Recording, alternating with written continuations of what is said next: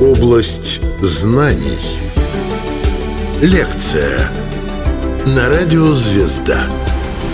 Космос в океане. Рассказывает морской биолог, начальник водолазной службы Беломорской биологической станции МГУ Александр Семенов. Область знаний. Океан – это огромный абсолютно объем воды. Это часть нашей планеты, которая занимает невообразимую площадь, которую сложно себе даже представить, когда вы начинаете думать о том, что океан – это 71% поверхности нашей планеты. Оказывается, что Земля вовсе-то и не Земля, а, в общем-то, планета океан, потому что действительно она в большинстве своем синяя. То есть это невероятная площадь, при этом это объемная структура. И средняя глубина океана у нас 4 километра. 4 километра средняя глубина. То есть самая глубокая точка океана – это 11 километров, это Марианская впадина. Это больше, чем высота самой высокой горы, которая у нас есть больше Эвереста. Представьте себе, что такой объем воды он весь живой. То есть океан – это живая система. Это не просто вода, которая разлита по нашей планете, это котел, в котором варится вся жизнь нашей планеты. И он заселен весь снизу доверху. То есть самых глубоководных рыб находили ниже 8 километров, а некоторые беспозвоночные живут и того ниже. Когда вы погружаетесь в океан, вы встречаетесь с такими жизненными формами, которые вы не ожидаете увидеть. И если мы спросим такого рядового человека с хорошим школьным образованием, какие вообще животные есть в океане, и человек начнет перечислять, конечно, это будут рыбы, киты, кальмары, какие-то моллюски, тюлени, медузы. Он, конечно, назовет многих других, но как только вы начинаете спрашивать, а знает ли он про сифонофор, аппендикулярий, про морских ангелов, про грибневиков, про морских пауков, человек делает круглые глаза и хлопает ими и говорит, а, а что это вообще такое? То есть, что это за животное? И оказывается, что, во-первых, 95% мирового биоразнообразия океанического составляют именно беспозвоночные животные, от очень маленьких, совсем крохотных, до гигантских животных, которые, в принципе, являются самыми крупными животными на нашей планете. И это вовсе не синий кит. Это, например, 119-метровая сифонофора, которую нашли в 2020 году у берегов Новой Зеландии. Именно про эти 95% практически никто ничего и не знает. Так вышло, что на протяжении всего существования морской биологии как таковой и на протяжении исследования океана, а это больше двух тысяч лет исследований, начиная еще со времен Древней Греции, Аристотель, который запустил, собственно, процесс познания и начал фиксировать свои первые наблюдения. Вот за это время, за 2000 лет, мы узнали о примерно 10, 12, 15 процентах животных, которые есть в Мировом океане. Эта цифра 243 тысячи известных морских организмов сейчас. То есть 243 тысячи мы знаем. И ученые считают, что это 15 процентов. Ну, плюс-минус. Никто на самом деле не знает точной цифры. Это значит, что у нас впереди 1, 2, 3 миллиона животных, которых мы еще не видели и не знаем. И что еще интересней, из этих 243 тысяч видов мы достаточно хорошо знаем о жизни, ну, может быть, 3-5%. То есть описанное животное, количество открытых видов вовсе не означает то, что мы об этих видах что-то знаем. Когда вы встречаете под водой какую-нибудь непонятную прозрачную, светящуюся и переливающуюся разными красками прозрачную ленту, вы ее можете сфотографировать, можете собрать ее и отнести в лабораторию. Там ей, э, ее разотрут в кашицу, сделают анализ ДНК, внесут эту ДНК в большую базу данных животных, э, возможно, выпустят научную статью и как-нибудь назовут этот вид, если он совершенно новый. Но мы вообще ничего не будем знать о том, что это и как оно живет. То есть для того, чтобы мы изучили жизнь этого животного, мы должны встретить его не один и не два раза, мы должны пронаблюдать за тем, как оно живет, как оно родилось, кого оно ест, с кем оно взаимодействует под водой, как долго это происходит, и что вообще у него там с жизненным циклом, и какова его роль в этом океане. Космос в океане. Область знаний. Так вот, мало того, что у человека очень мало до сих пор возможностей изучать животных на больших глубинах и вообще во всем объеме океана, потому что он огромен просто, так еще и погоня за всеми этими животными – это очень непростое дело, потому что, чтобы найти какую-нибудь непонятную прозрачную тварюшку, эту беспозвоночную посреди мирового океана, нужно очень еще постараться. А, и нужно понимать, в какие сезоны мы ныряем, когда мы ныряем.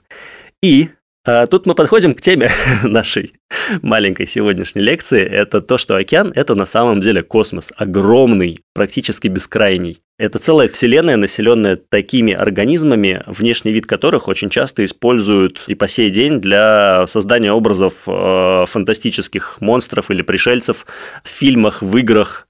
Есть прекрасные фильмы, такие как «Аватар», или игры, такие как «Сабнаутика», а, небезызвестные, где художники вдохновлялись именно подводным миром Режиссер Джеймс Кэмерон, который когда-то снимал «Титаник» и для этого погружался на наших обитаемых аппаратах «Мир-1» и «Мир-2» к «Титанику», он в иллюминатор увидел вот этих глубоководных существ, которые ну, впечатляют неподготовленного зрителя. Да на самом деле и подготовленного впечатляют. Биологи до сих пор поражаются всем этим формам. И он э, после «Титаника» снял фильм «Бездна», в котором пришельцы были как раз срисованы с грибневиков, сальп, медуз и других животных, которых он тогда увидел. Он вообще очень увлекся океаном, и, собственно, он в какой-то момент даже разработал совместно с австралийскими, по-моему, инженерами погружаемый аппарат, и на нем дошел до дна Марианской впадины. То есть это человек абсолютный фанат своего дела, который решил погрузиться в этот космос. Океан во многом похож на космос вообще. Я даже думаю, что это, наверное, самая ближайшая точка, где мы можем встретить пришельцев, не покидая Землю. И в этот космос люди могут попасть намного проще. Если вам э, хочется попасть в космос и осваивать другие планеты, в тот космос, который наверху, куда мы все смотрим и мечтаем, что когда-то прилетят пришельцы, он э, все еще очень трудно доступен. У нас, конечно, есть космический туризм, но на него еще нужно заработать. А для исследования космоса и океана нам всего лишь нужно обучиться дайвингу, и это открывает нам портал в другой мир. При этом погружаться можно практически в любой стране, в любой точке земного шара. Открытий под водой хватит на всех. Я вот, будучи морским биологом с 17-летним стажем погружений в самых разных точках, не раз натыкался на абсолютно новые виды, фотографировал животных, э, про которых мои коллеги морские биологи не могли сказать ничего, кроме нечленораздельного мычания, и когда все чешут головы, такие, эм, э, что же это такое? С океаном происходит интересная обратная история. На самом деле мы там являемся пришельцами, потому что океан и жизнь в океане зародилась намного, на много миллионов лет раньше, чем а, жизнь на суше, и тем более, чем появился человек разумный. И мы, когда смотрим на всех этих зверей, которых мы вынимаем из океана или которых встречаем, такие, вот это пришелец, вот это фантастика, боже мой, вот какой у него инопланетный образ. А на самом деле получается так, что животные эти живут себе без изменений много миллионов лет, прекрасно населяя свои биотопы. И тут к ним врывается какой-то огромный монстр-водолаз, э, одетый в космическое снаряжение из технологий будущего, которых у этих животных нет и в помине. Весь светящийся, пузырящийся, издающий звуки, и вот он на них светит огромными фонарями, снимает их жизнь, наблюдает. И получается, что все наши фантазии и э, то, как представляют прибытие пришельцев разные режиссеры и писатели, ровно это и происходит сейчас с подводным миром. Мы врываемся к ним, изучаем их, смотрим, собираем. Я как морской биолог участвую в том, что собираю этих животных для научных целей. То есть все, что, все, что мы описываем в книгах, на самом деле происходит с точностью да наоборот в океане сверхразумные современные существа, обогнавшие время, врываются в древний мир и исследуют его.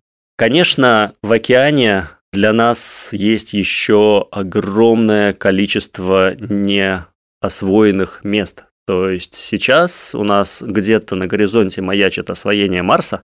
Многие люди считают, что Марс – это та планета, которая нам, в общем-то, доступна, хотя сложностей там еще очень-очень много, и когда туда полетят первые колонисты, я даже не представляю.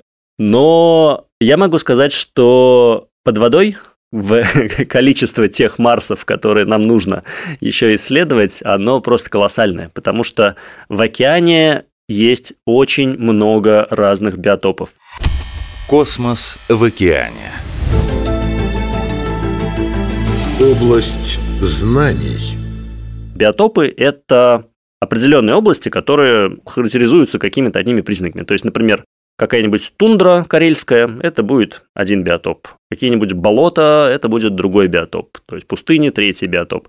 И вот под водой есть совершенно различные места. Есть огромные скалы, э, покрытые актиниями, заросшие гидроидными полипами, губками, мшанками и другими э, животными, которые оседают на твердых субстратах и образуют, в свою очередь, вот эти самые леса, в которых живут уже маленькие червячки, креветки, те самые морские пауки. Есть э, илистые биотопы, которые занесены мягким илом с верхним слоем, вообще полужидким, где один взмах ласты поднимет настоящую песчаную бурю, которая будет оседать несколько дней. И есть э, песчаное э, дно, в котором закопано огромное количество животных. Есть целые поля из мертвых ракушек, которые сносят течениями и собирает эти раковины, вкладывая их одну в другую. Вот, например, э, створки мидий или мадиолусов – это такие двустворчатые моллюски, чуть крупнее мидий. Там, где я работаю, на Белом море, на Беломорской биостанции, там у нас рядом есть место, которое называется Ракуша.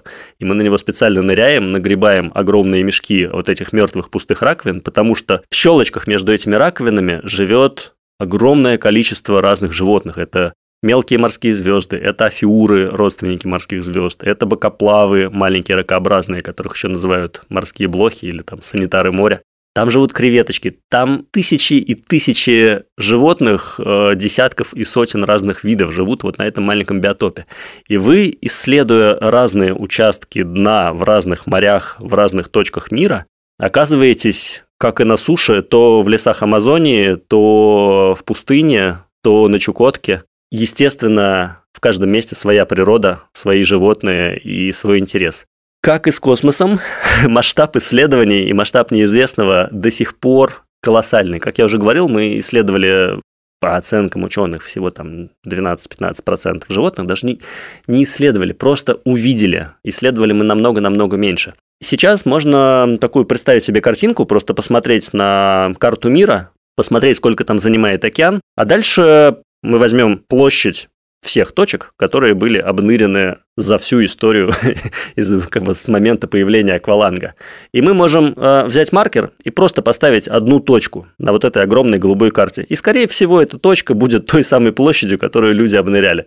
То есть количество доступных для дайвинга мест, оно довольно большое, но инфраструктура для дайвинга и для погружения есть далеко не везде. И люди в основном ныряют в одних и тех же местах. То есть они едут на Красное море, ездят в дайв-сафари на Мальдивы, ездят на Галапагосы.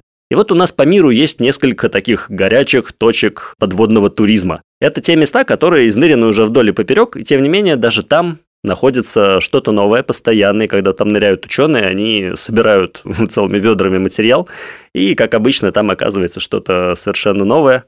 Экспедиции же, которые ходят в другие уголки океана, более далекие, такие, например, как Новая Земля, Курильские острова, они редкие, в них, как правило, мало водолазов, и тот объем воды, который способен осмотреть один-два водолаза за экспедицию, он настолько ничтожно маленький, что, ну, в общем, его можно практически не считать. То есть они, конечно же, видят безумно интересные новые вещи. Они собирают новые виды, а, они приезжают за спиртованными пробирками из этих экспедиций, и потом там, три года пишут статьи научные на всем собранном материале. Но, тем не менее, вот я работаю на биостанции, которая была основана в 1939 году прошлого века, соответственно, ей в этом году было 85 лет.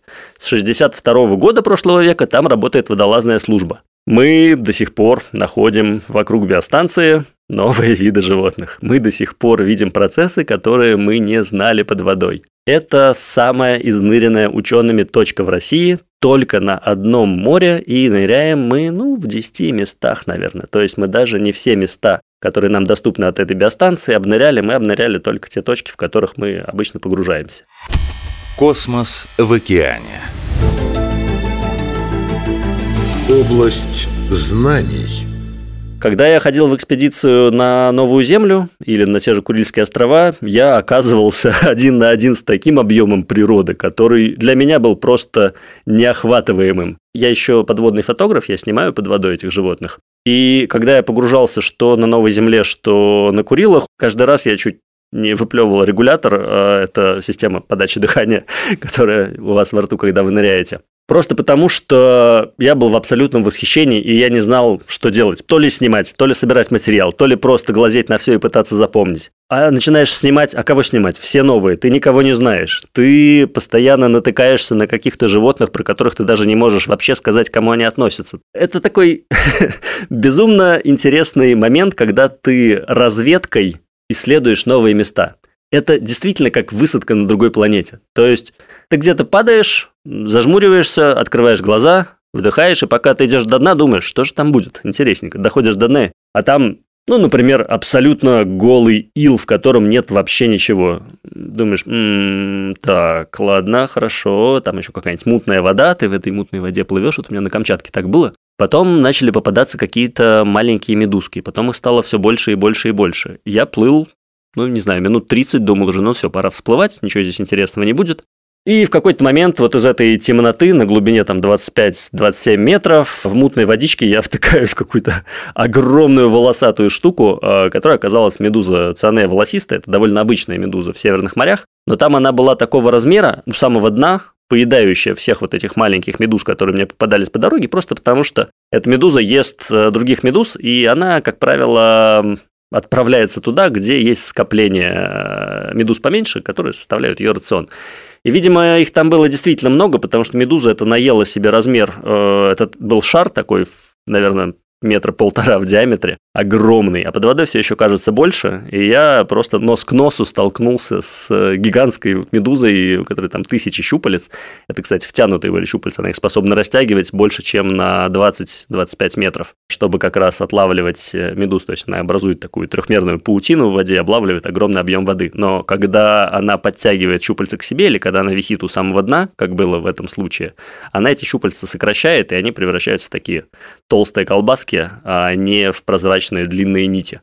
И это, конечно, для меня был такой опыт очень интересный, когда ты даже на безжизненной вот такой планете с илом, внимательно походив и посмотрев, встречаешь что-то новое, эффектное и ну, впечатляющее.